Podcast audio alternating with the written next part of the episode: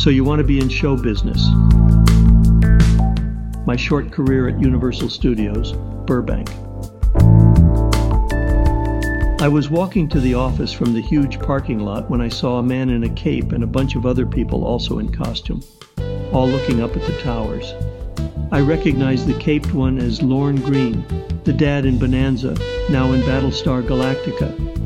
In those days, Robert Blake used to always talk about the suits in the towers on The Tonight Show. I looked up to see what Lorne Greene et al. were so interested in. It turns out a woman was threatening to jump which apparently had somehow disrupted the shoot for Battlestar Galactica, unless she could talk to this woman. So let's see. There's an actual distressed human being, so disturbed she is going to jump off the Universal Tower unless someone can get Wonder Woman to come up and talk to her. There are a bunch of people dressed as Starship crew looking up at her.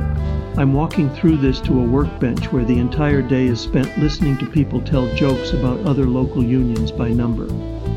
The guys in Local 47 did this, and making phone calls to the Burbank studios to see if there are other union job openings there.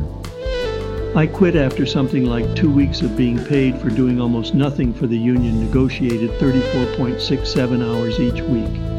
When I gave notice, the woman in charge of personnel said, Come with me, and starting walking at a fast pace towards a distant door, high heels clicking in those hallowed halls.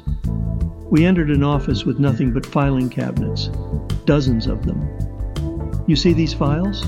she said.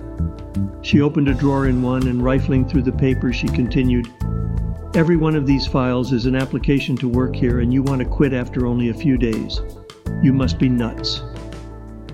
Working at Universal Studios was unforgettable, but I learned that there is a hell and there are ways to lose your soul, if such a thing exists. I know now, over 40 years later, that I made the right decision.